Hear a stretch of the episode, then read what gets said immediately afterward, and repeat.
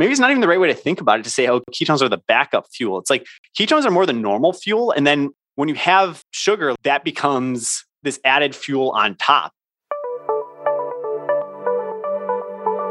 Hey there, welcome to the Biohacker Babes podcast. We are your hosts. I'm Renee, a certified nutritional consultant with a master's degree in nutrition. What's up? And I'm Lauren, functional diagnostic nutrition practitioner and CHEK movement specialist. We're sisters and we're joining forces to empower you to become your own biohacker and upgrade your life. Our mission is to provide actionable steps so you can optimize your health, strengthen your intuition, and support your body's natural healing abilities because life is too short to not feel your best every single day.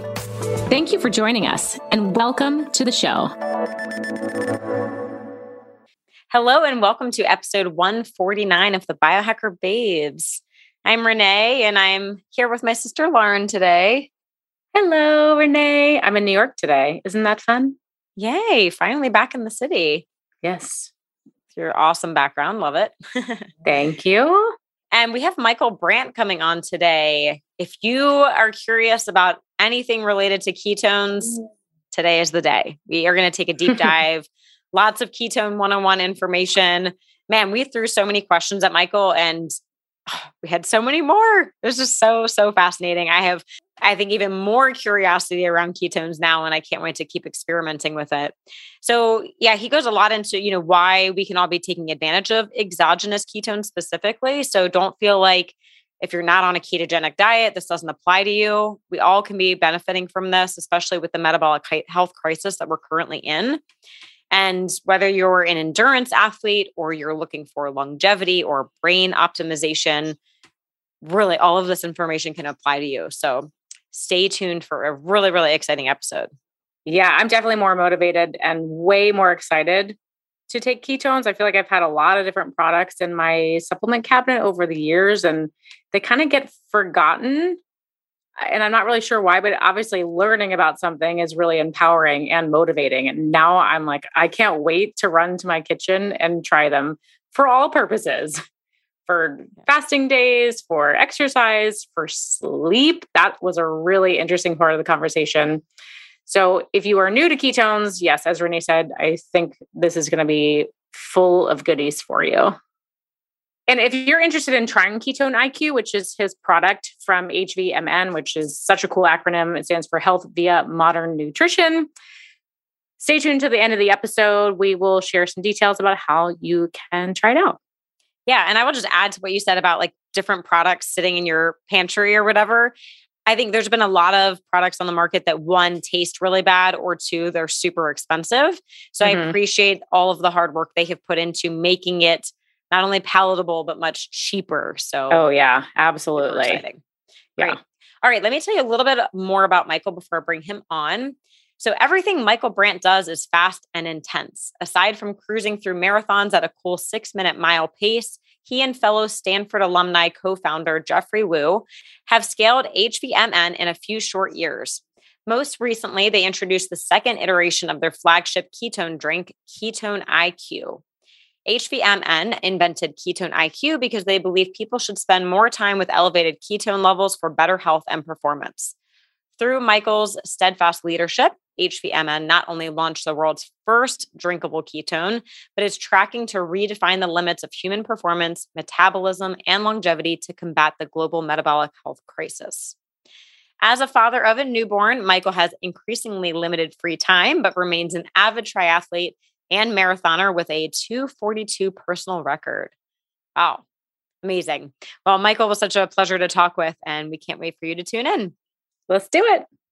Welcome, Michael, to the Biohacker Babes. We're so happy to have you. Renee, Lauren, thanks so much for having me. And thanks everyone for listening in. It's going to be a fun episode. Oh, yes. Yeah, we're going to talk about everything ketone related. I'm excited to take like a really deep dive. Um, our listeners, they're very familiar with the importance of metabolic flexibility. We've talked about the ketogenic diet. There's a lot of people out there that are wearing continuous glucose monitors. And then I think even some that are testing ketones, maybe with like the keto, Keto-Mojo. But we are going to take an extra deep dive on everything. So I think just to kick it off with like the super basics, what are exogenous ketones? There's a couple levels to address that. That, that is the question. Okay. What is a what is the ketone? Question? There's a couple levels, and I can start with the start with the simplest level, which is ketones are a source of energy that feel really good in your brain when you drink them or when your body produces them naturally. To go a level deeper, a lot of people have heard about ketones if you've heard of the ketogenic diet or intermittent fasting or when you're doing endurance exercise. In any of these contexts where your body runs low on glucose, runs low on carbohydrates, your body will start to make its own ketones. You'll turn fat into ketones. And it's ketones, not fat, that will be crossing the blood brain barrier and providing your brain with energy when you're in that low glucose state. Humans used to have much lower glucose levels. We used to eat a lot less processed carbs and all that. So, being in this state of elevated ketones is arguably the more natural human state. And what we've, our invention, our innovation at HVMN is that we, in 2017, we launched the world's first ketone ester. And earlier this year, we launched V2, where we brought down the price significantly by two thirds and we made it more palatable. We've been doing a lot of work with uh, US DoD and military operators. We have a $6 million contract with Special Operations Command. We work with a lot of interesting researchers. And we took the learnings from that to make V2, which launched earlier this year, which is now finally like it's consumer thing, the way that so the same way that you can eat CBD or collagen, you can now have ketones. Like we're in grocery stores like Sprouts and you can buy it on Amazon. Like we've made ketones a nutritional primitive similar to those other things I mentioned, like whey protein or omega 3. Yeah, which is pretty amazing to see. We've come a long way. yeah, it's so interesting. It's such a natural thing that our bodies make, yet its application seems so new to so many people because we've been in this state of, you know, grocery stores open 24 7, state of excess energy. Not a lot of people are even doing like the very basic circadian fast. Yet now right. this new product is on the market and people are like, what? Why? So can we start to talk about the very basic benefits or what what's like the elevator pitch as to why we should even be interested in ketones? Because I know this answer, the applications are so vast, but if you ran yeah. into someone in the store and you had to like very quickly sell them on it, what would you say? Yeah. Ketones are an energy substrate. They provide energy to your body and your brain and your muscles. They are a source of calories and therefore they can be used for all sorts of different functions in your body. They can be used by your brain cells to do all the all the amazing things that your brain does from like conscious thinking to subconscious regulation of various processes. They can be used by your muscles during athletic performance and recovery. They're a substrate. I think that's important to mention because when we think about like caffeine or various or other drugs or things that people are microdosing, those are those are very specific where they like caffeine blocks a specific sleep hormone and makes you feel less tired, more alert. It's very specific. Ketones is a substrate. It's like, I mean, carbohydrates are a substrate, sugar is a substrate where you can you can use it for all these different processes that your body does. And the really mm-hmm. key thing, exciting thing about ketones is they're so they're super efficient because again, your body makes ketones as your backup energy mode when you don't have glucose around inside of your cell, it's significantly more efficient. It's 30%, it uses 30% less oxygen to turn into ATP, the energy currency in your cell. So it's a super efficient molecule that can be used for all these different processes in your body. And it's more efficient than glucose. And it also creates less oxidative stress than glucose. And so subjectively, that means people like feel more perked up when they have it. And when we're a lot of the work that we do with the elite operators in the DoD, it's it's like target practice when people are really stressed and strained during challenging missions and and being able to recover cognitive ability, like literally increasing accuracy and shooting target drills when you're in this stressed or strained state because your brain is just like more switched on from the ketones. Mm-hmm. So there's yeah. there's this whole breadth of things that it can do. A lot of it focuses around the around the brain because ketones do cross the blood brain barrier. And it's yeah, a, a, yeah. lot to unpack there. Yeah. And what about the argument of, well, yes, ketones fuel the brain, but the brain needs glucose? How do you speak to that? I would say there was a lot of, you know, humans have been around for 300,000 years and we didn't always have berries 24 7. yeah, berries, let alone Fruit Loops and everything. And that, like, pineapple, yeah. banana. right. Like, are like, like, I think, I don't know if ancient humans were like full keto, right? I think there, there were berries and grains and stuff like that around. But this idea of like exogenous sugar is novel. Like like mm-hmm. we didn't mm-hmm. have just table sugar until a few hundred years ago. You, it wasn't that hard to just get straight sugar. You had to you had to be eating berries, and that stuff at least has fiber in it that slows down the uptake of carbs. And it's natural for your body to be, you know, there's feast and famine mode. I think like that the more ancient human context is, know, we're walking around barefoot, we're moving four, five, six miles a day.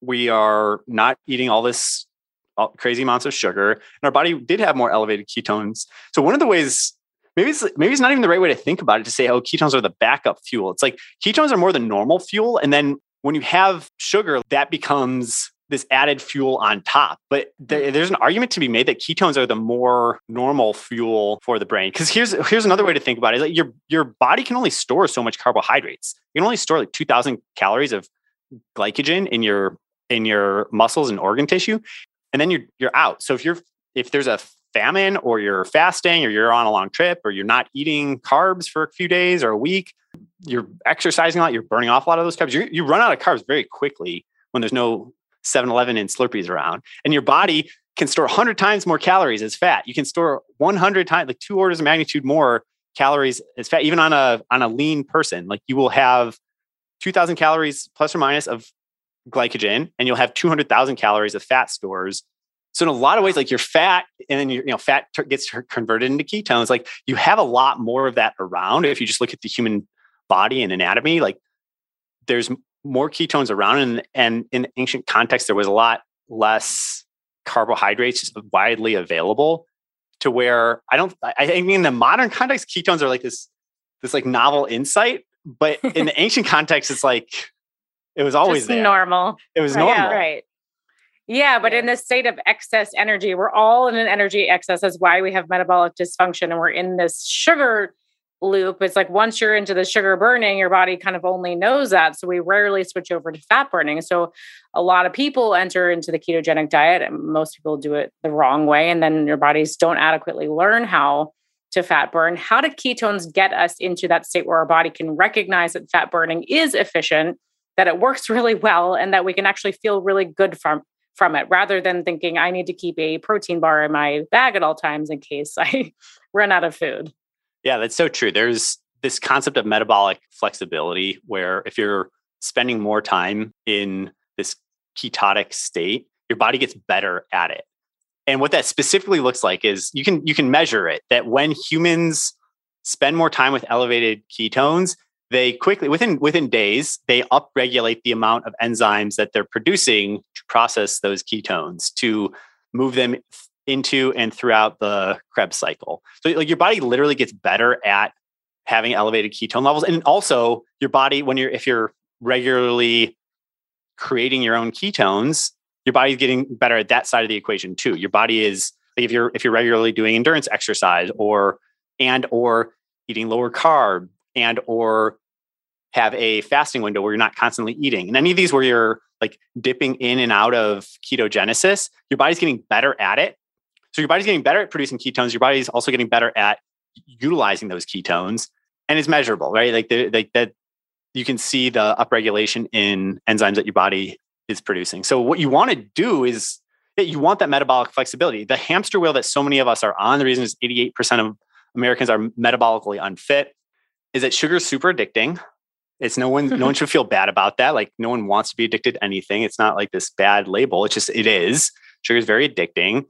And once you eat it, you're very hungry and craving it again very quickly afterwards. And if you are, you know, you spend 20, 30, 40, 50 years of your life constantly on this hamster wheel, you've lost this ability to be metabolically flexible. You're like your body's not good at utilizing ketones or making ketones it's still in your genetic code. Like you're still human. Like you still have, are inheriting like, you know, hundreds of thousands of years of evolution. And that is the glimmer of hope. Like that, it, the, you can get it back if you just start doing the right things. If you start decreasing your sugar intake, if you start being more active, if you start having more circulating ketones, your body will snap to adapt to what to do with that.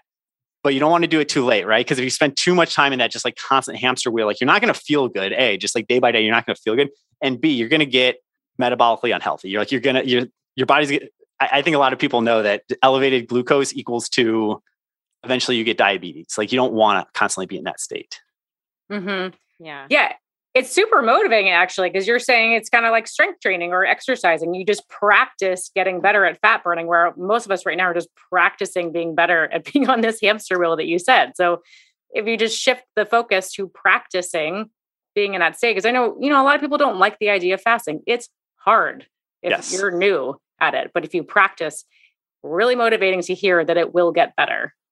Yeah, it does. It's the same way that when you get into a good streak of going to the gym, is like you want to go to the gym. Like it feels weird to not go to the gym. You feel yucky if you like miss a day or two of exercise. Like that's what happens when people get really into this groove of being fat adapted is it's like too much sugar, like it feels icky. It's like it's it feels like too much statics. Like and I don't want to be a Mhm. total dog dogmatic about it. Like I'll like have pizza now and then, you know, like I'll have a cupcake here. Like I, I don't want to be totally do- overly dogmatic, like never touch carbs. I think that that sometimes is not helpful to the discourse. But I, I but I won't Sure. do mean to say it's like my go-to lunch is not a plate of pasta or even like a sandwich with a lot of bread or something. Like I if I'm like my daily, you know, it's Wednesday, like like for lunch, I'm gonna have like I, I don't know, there's I will have like Chipotle with like low rice and like veggies and meat and keep it keep it light on the carbs because I don't want to feel sleepy 90 minutes later. And I, I like that my body is fat adapted and I want to keep it that way.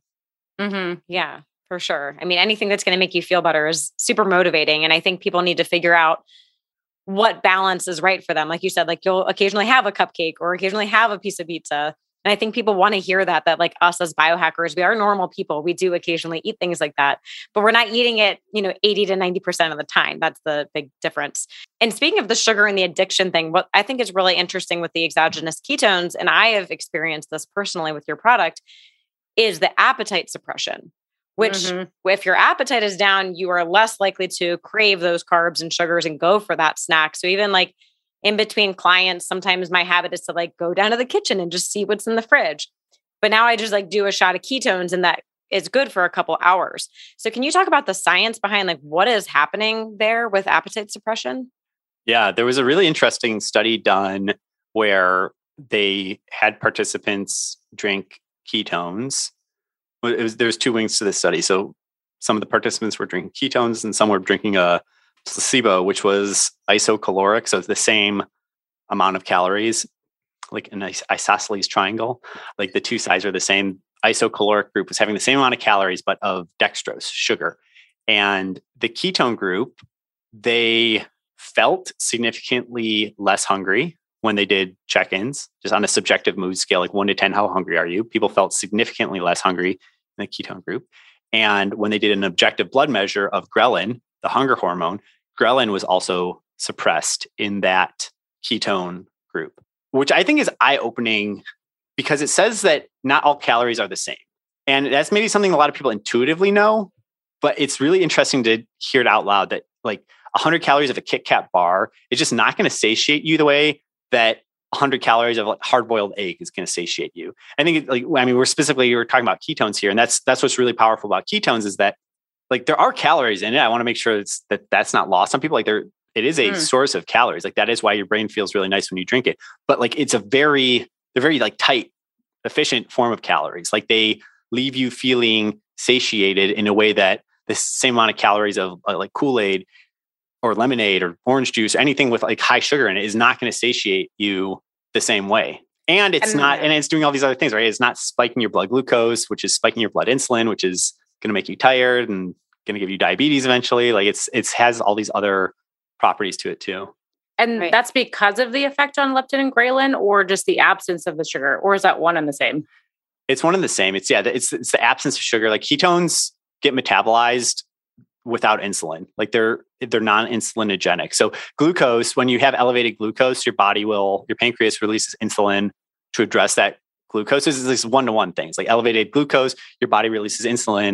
And then the whole thing that we're talking about is that if you repeatedly have high insulin levels, your body stops listening to it. You develop that insulin sensitivity. And I know you worked a lot with levels, and this is maybe, I mean, I definitely to you, to you two, this is old news, but for the listeners, Say it a million times, Yeah. please. Yes. that, we need that- to hear it. that when you have those high insulin, it's like if you're listening to loud music all the time, you know that you're eventually going to get noise induced hearing loss. If you have elevated insulin levels all the time, you're going to develop insulin sensitivity. They're just not going to not going to work anymore. It's the the boy who mm-hmm. crawled, cried wolf. Like the insulin is not going to work anymore.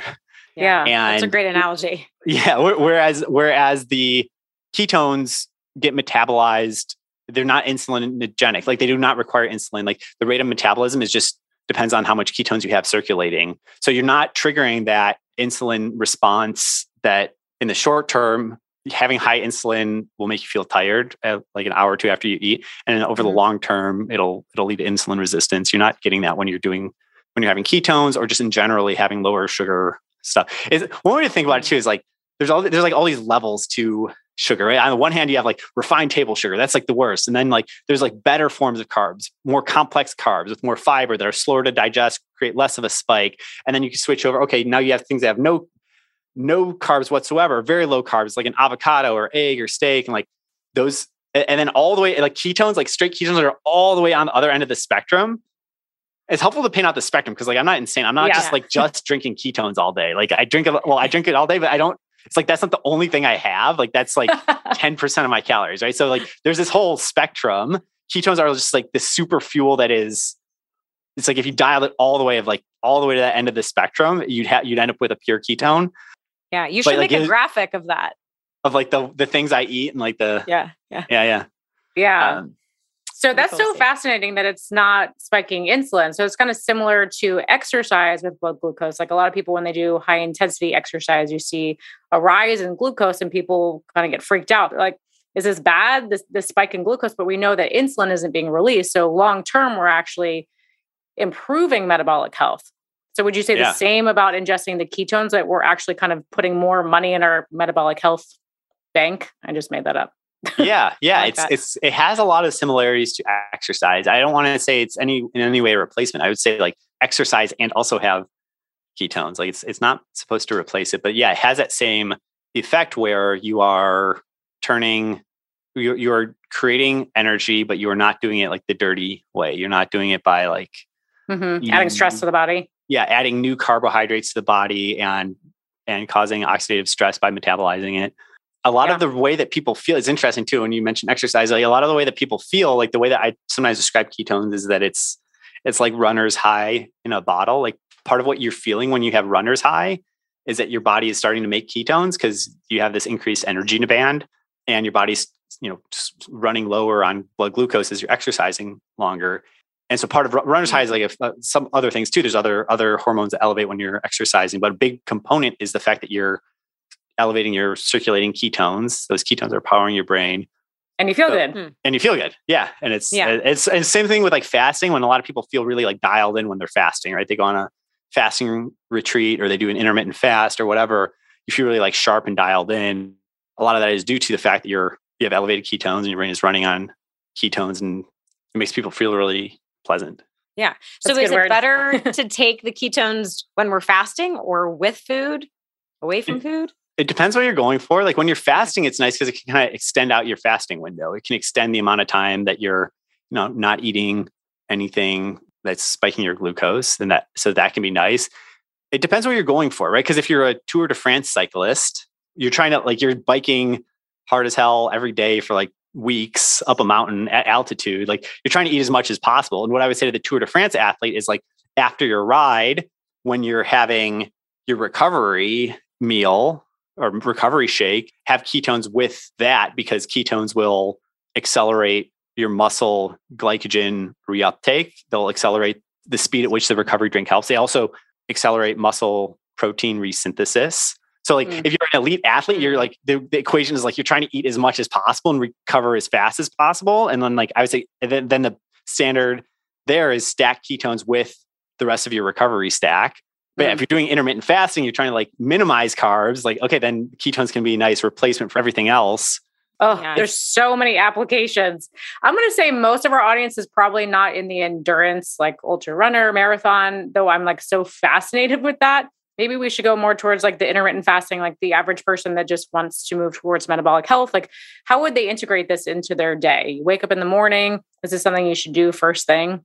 Yeah, wake up in the day, have it first thing, have, you know, coffee, athletic greens, whatever your stack is, and ketones, ketone IQ. and try to put off having your first material calories until lunchtime or like have something small if if you need to but uh, or like have do a workout in that fasted state and then have your first substantive meal like try to not wake up and first thing the day eat oatmeal and pancakes. Like that's that's like what you really want to avoid. Why not? Yeah it's i mean because you'll i mean you know but i'll say it for the audience anyway which is yeah you, like the as soon as you start to s- get on that roller coaster of like carb spike carb crash carb respike carb eh, like as soon as you get on that roller coaster it's hard to get off. So you kind of wake up in the day with this free a reset. fast. Yeah this free Yeah. reset like you probably fasted for eight hours.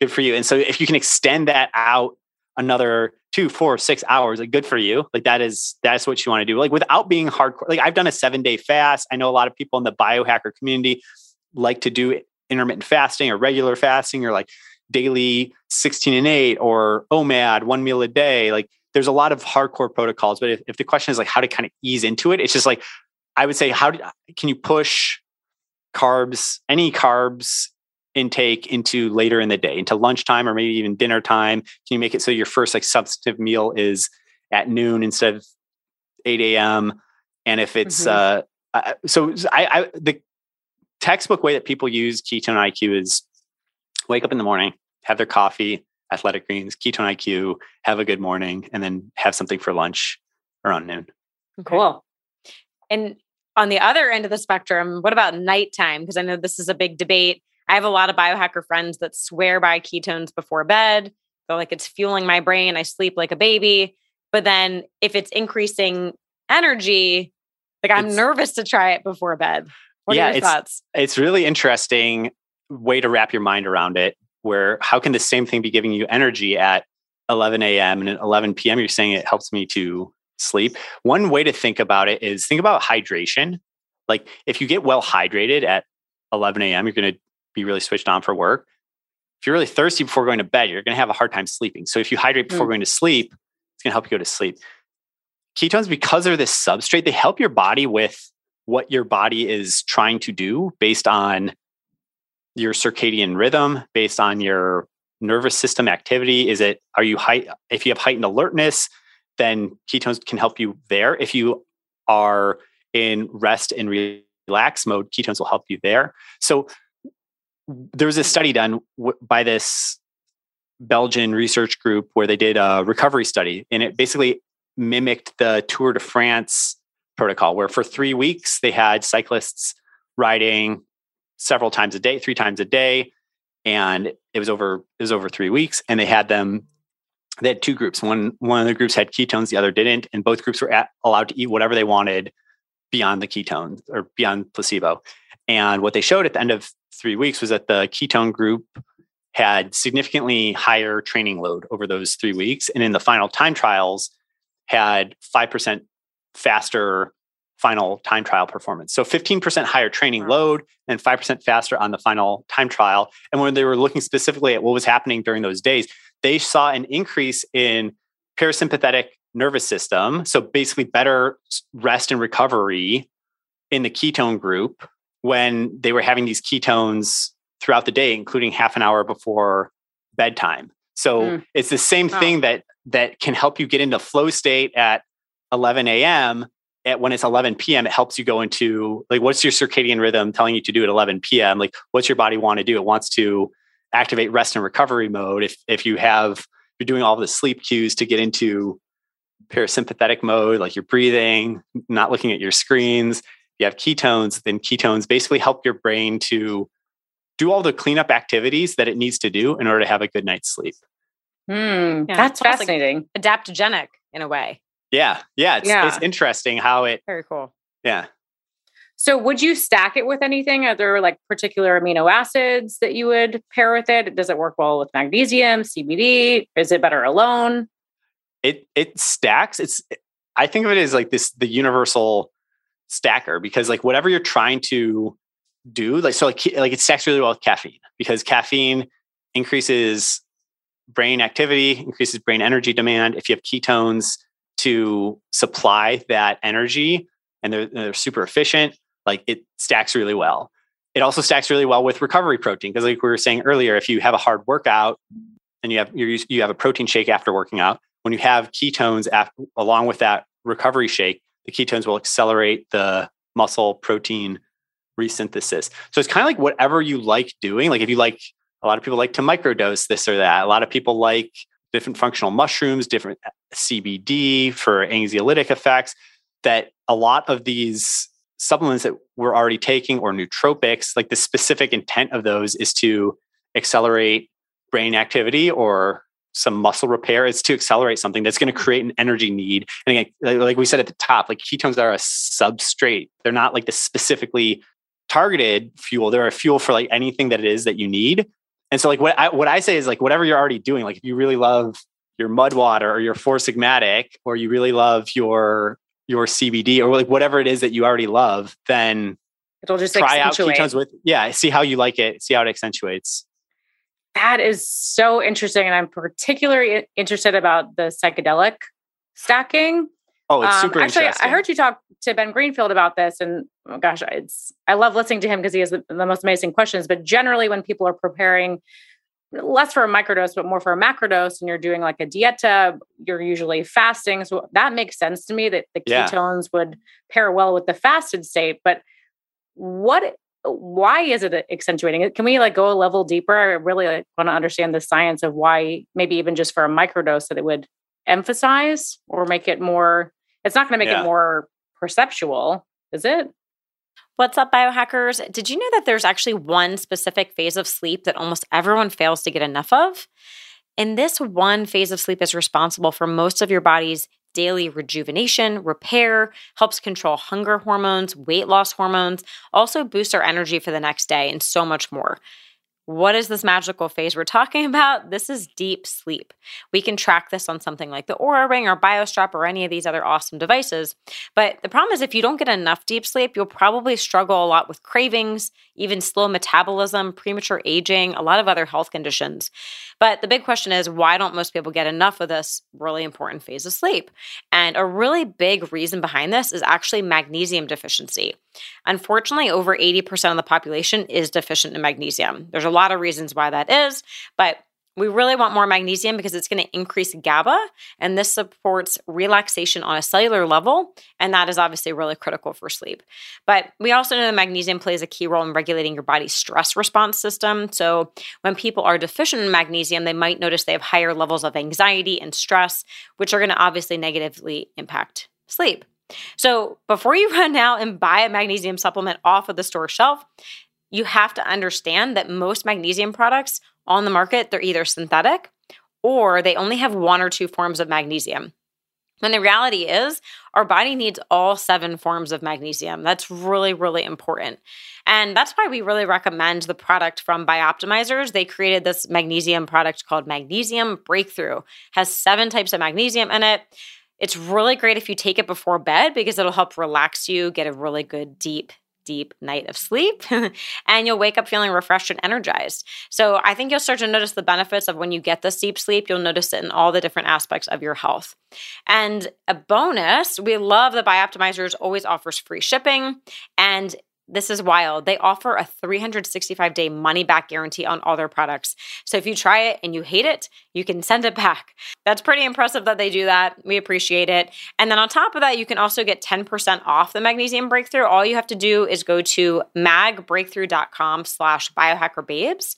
And then you can use discount code biohackerbabes to get 10% off. We will throw that link and discount code in the show notes for today's episode so you can check it out there.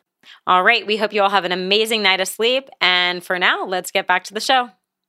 It's that you're like, what are you doing when you're taking a psychoactive compound? Is, and this also applies, by the way, like breath work. Like I just did a breath work session recently and I had ketones. A few other people had ketones and had a really good time.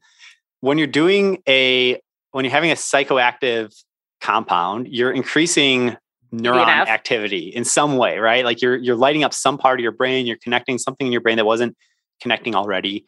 And that increase in brain activity is increasing in, is causing an increase in energy demand. So some people do say, "Hey, when I take LSD, I love to have sugar. Like it just feels really good. Like because my brain is like lit up."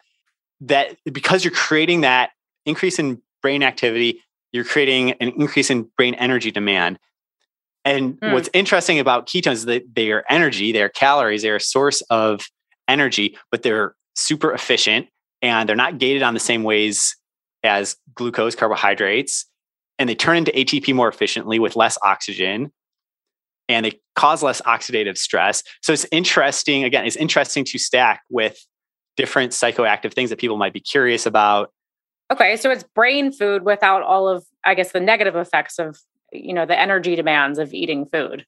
Right, right. Because yeah. a, a, lot, in a lot, of, it's, it's a good way to think about it as food, right? Because a lot of what we're, else we're talking about, it's like not caloric, right? Like there's no calories in caffeine. There's no calories in ketamine or psilocybin or any any of these things that people ayahuasca. Like there's not calories inside of that. They are interacting with different hormones and neuroreceptors. Like they are uh, definitely changing your perceptive state on the world, but they're mm-hmm. not providing energy per se, right? Caffeine is not giving you any energy. It is blocking adenosine, the sleep mm-hmm. hormone, and making your body not feel tired and making it feel more alert, but it's not giving you energy. It might it makes you more active, and then it, it's like creating this need for energy. It's like that's why sometimes if you if you're like over caffeinated, then like at the end of it, like you feel really exhausted because you're like you just like threw your body into overdrive, but you didn't actually if you didn't give it also more calories, then it's like your body just like go go go go go.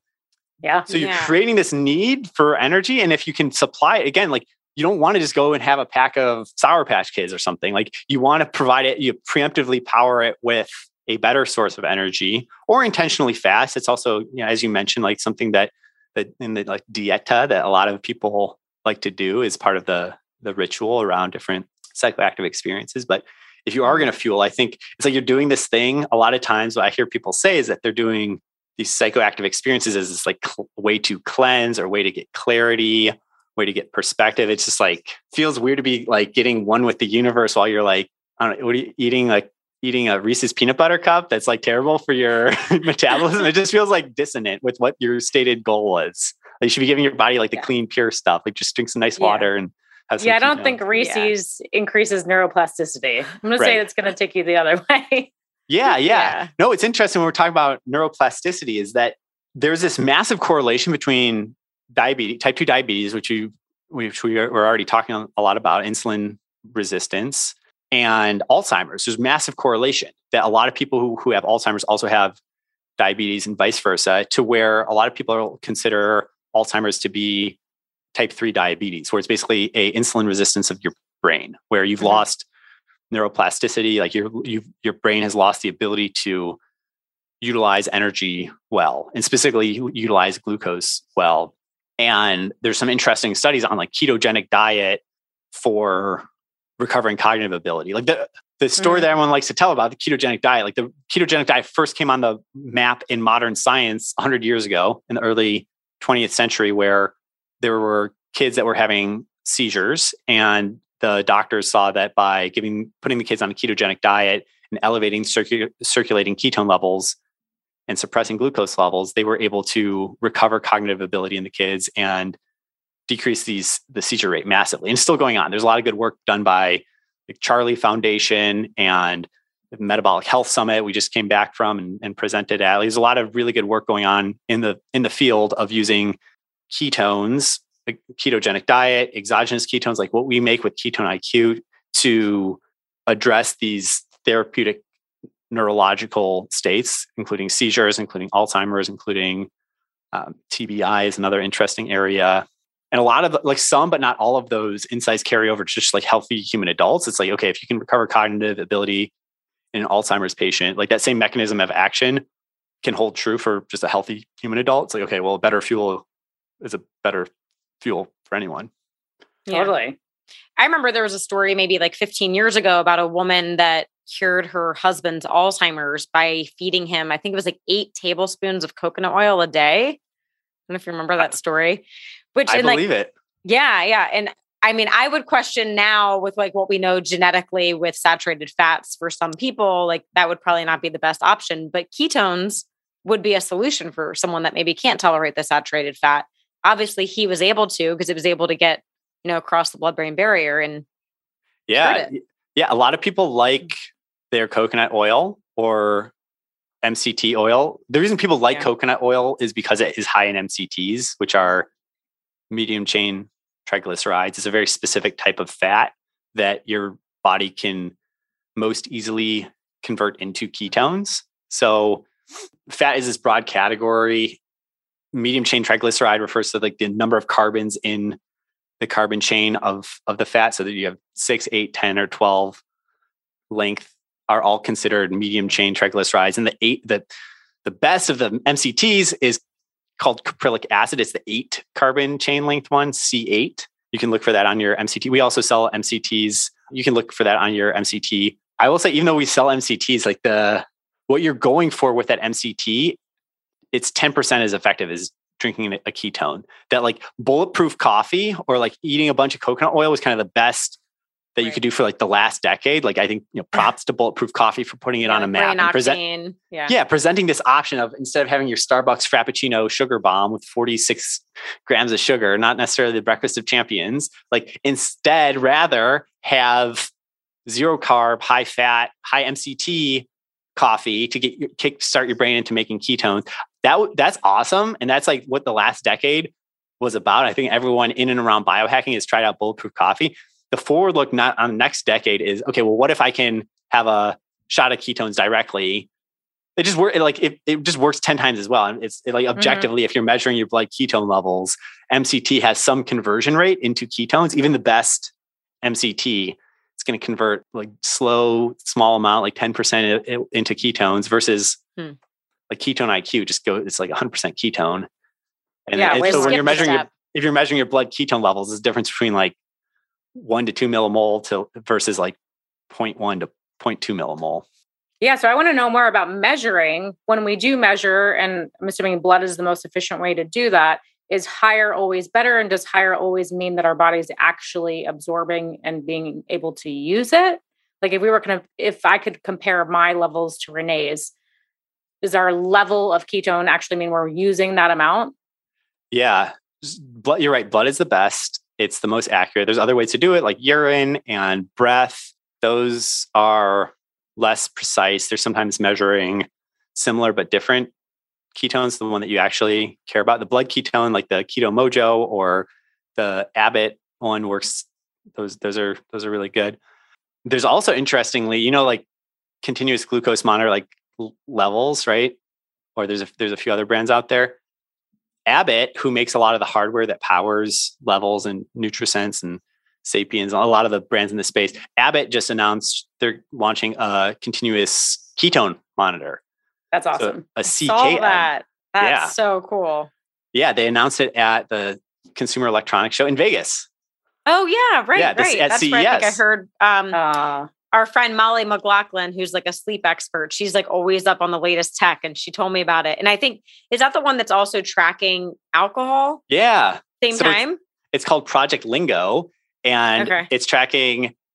So V like V one is like okay, track blood glucose. V two is they're going to do ketones, they're going to do blood alcohol, and they're going to do blood lactate as well. So kind of the next three Wow. most important blood biomarkers, which is just super cool. Like it's it's really yeah. It's really great to have that kind of information at our fingertips, and it's massively changing the way that people think about their diet and what they're eating and how they're Mhm. their relationship with food because I, I I think the I think that we were promised we were promised nutrition of the future and we got like pomegranate juice which is just like really high sugar right? It's just at the end of the day it's like it's like there's a lot of sugar in there Oh, And- I feel nauseous thinking about pomegranate juice.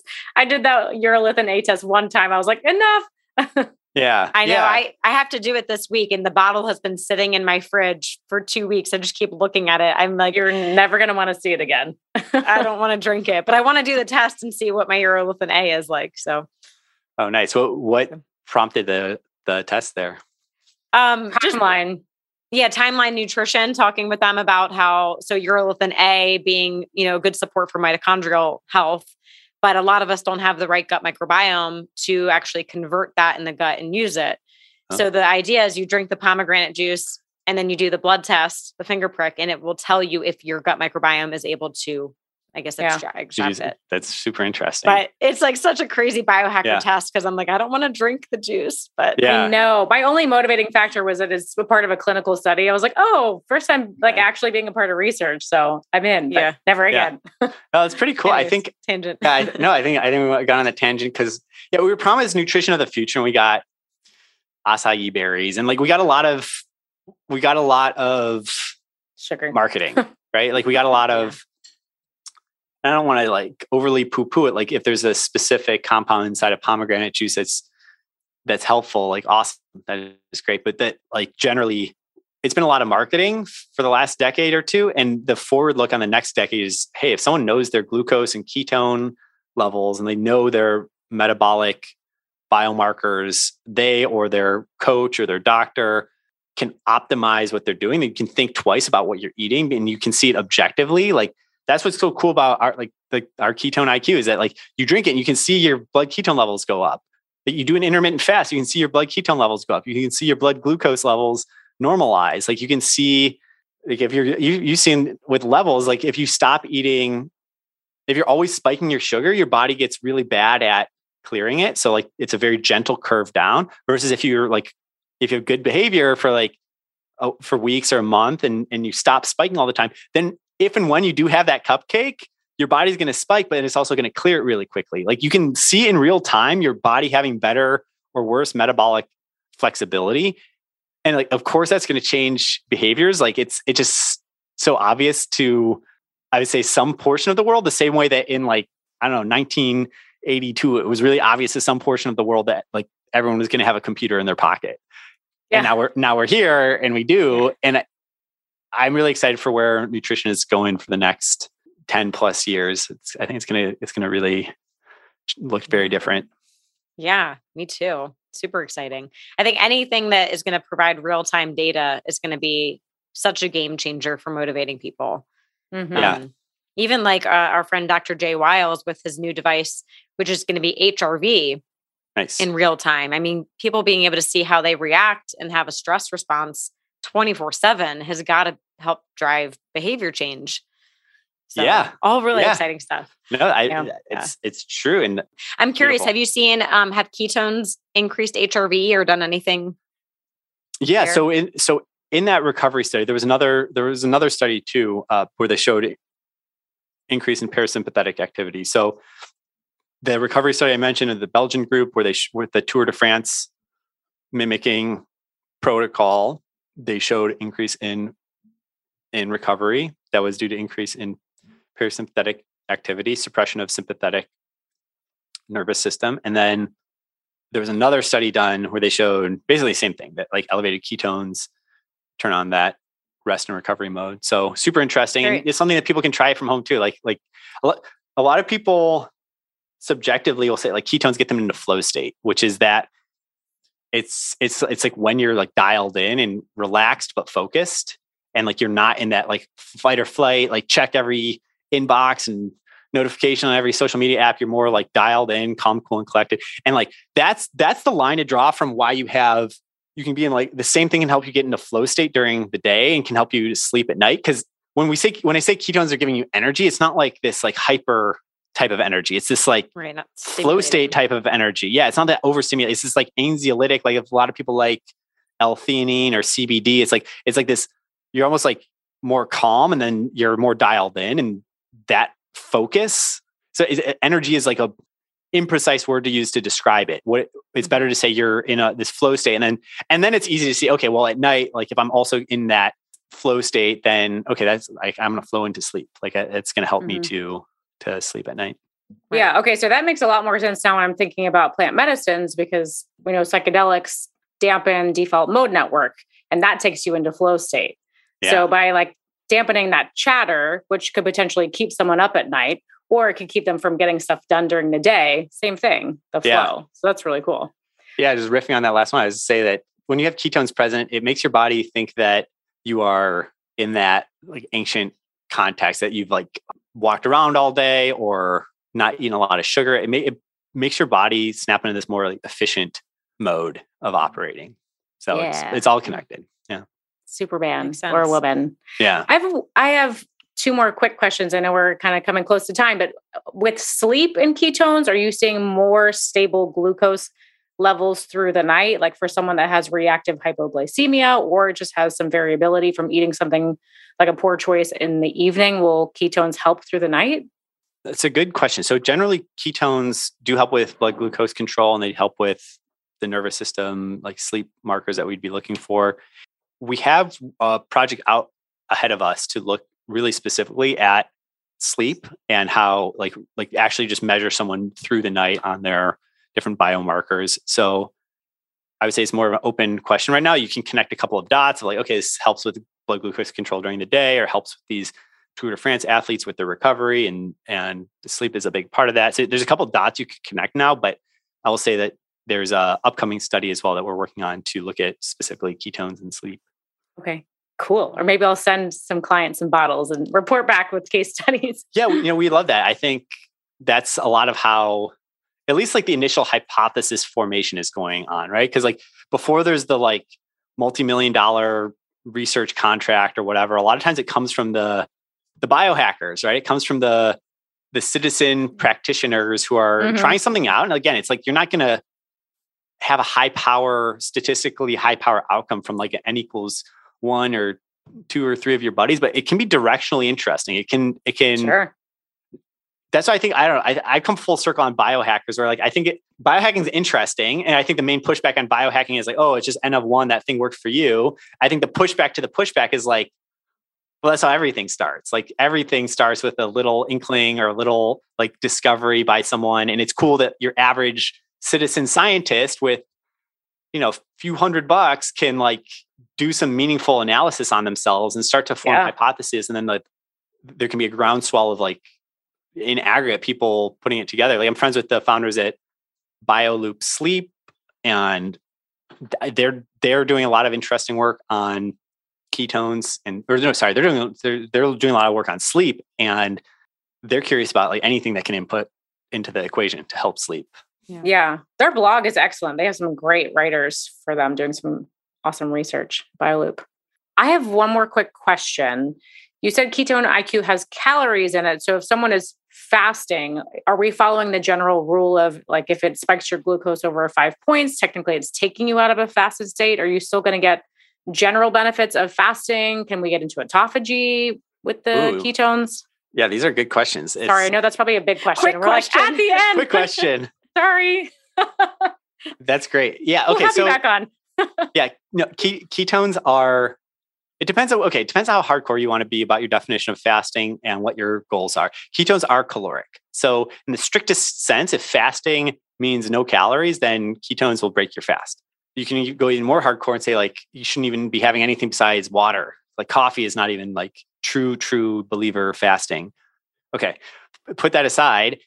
A lot of why people want to fast is to spend more time with lower blood glucose levels, less circulating blood mm-hmm. glucose, less elevated insulin levels. A lot of people just like the way that they feel. They feel really sharp and focused and dialed in. And so for all of those things, like ketone is like beneficial or neutral. Like it's not knocking you out of that fast. It's not going to elevate your blood glucose. You might even see a dip in blood glucose because it, it has a blood glucose control effect. Your blood glucose might already be like low and controlled from the fasting, but generally ketones are going to control blood glucose. As far as autophagy, so that's a really interesting point. So autophagy, if you're very specifically looking at autophagy, then I would say, okay, yeah, calories from ketones are going to work against you, where you want to really be like you're digesting yourself. Like you want you want your body to be like absent, absent of yeah. external calories. So it's like eating up whatever it is that you're that you're after with autophagy. Like you want you want to be eat, you want your body to be consuming its own protein buildup or this or that, that uh, adding calories into the system is going to work against that. So yeah, that's all to say. It depends on your depends on your goals. Yeah. And of all of the things, okay, of all of the things to cheat on a fast with, I would say ketones are the best. Like you don't want to cheat on it with a peanut butter cup. Like that would be the worst. Yeah. Yep. cool. Great Thank answer. you for a very succinct answer for to my not quick question That's at all. Question. yeah. Good to cover that. Amazing. Well, Michael, thank you so much for everything. I can't believe how much I just learned about ketones in the last hour. Like it's such a fascinated, fascinating topic. I feel like you must love love what you do. I do, and likewise, as curiosity comes through, you you two clearly love what you do. So I'm glad it's coming through on my So end, fun. and this was a lot of fun. Yeah. Thank you. Yeah. And before we let you run, just one final question. One piece of advice you can give to our audience, something they can do today to optimize their health and wellness, other than drink ketones.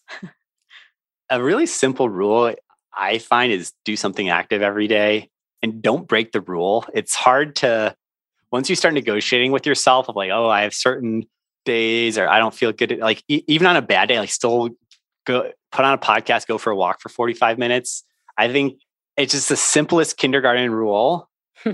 and just don't break it and then and then build the discipline and don't negotiate with yourself and it's what humans are meant to do like it was very weird if you can think about like a 100000 years ago a human on the savannah like sitting put in one the cubicle like for 24 Yeah. hours like that would never have happened like you would like you're at least going to go gather some berries and like move your body get some mobility and endurance work some strength work like just do the bare minimum, like do something active every day. And for some people that can mean, hey, I'm training for an Ironman. My thing today is a four and a half hour bike ride. Cool, good for you, awesome.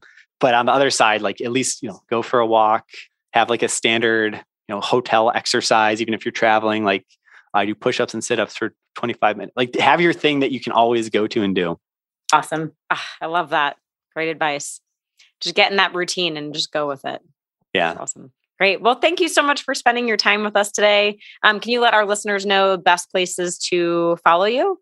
Or- Sure. Yeah. So my name is Michael, and you can find me on all the social media platforms. I'm at BDM underscore runner.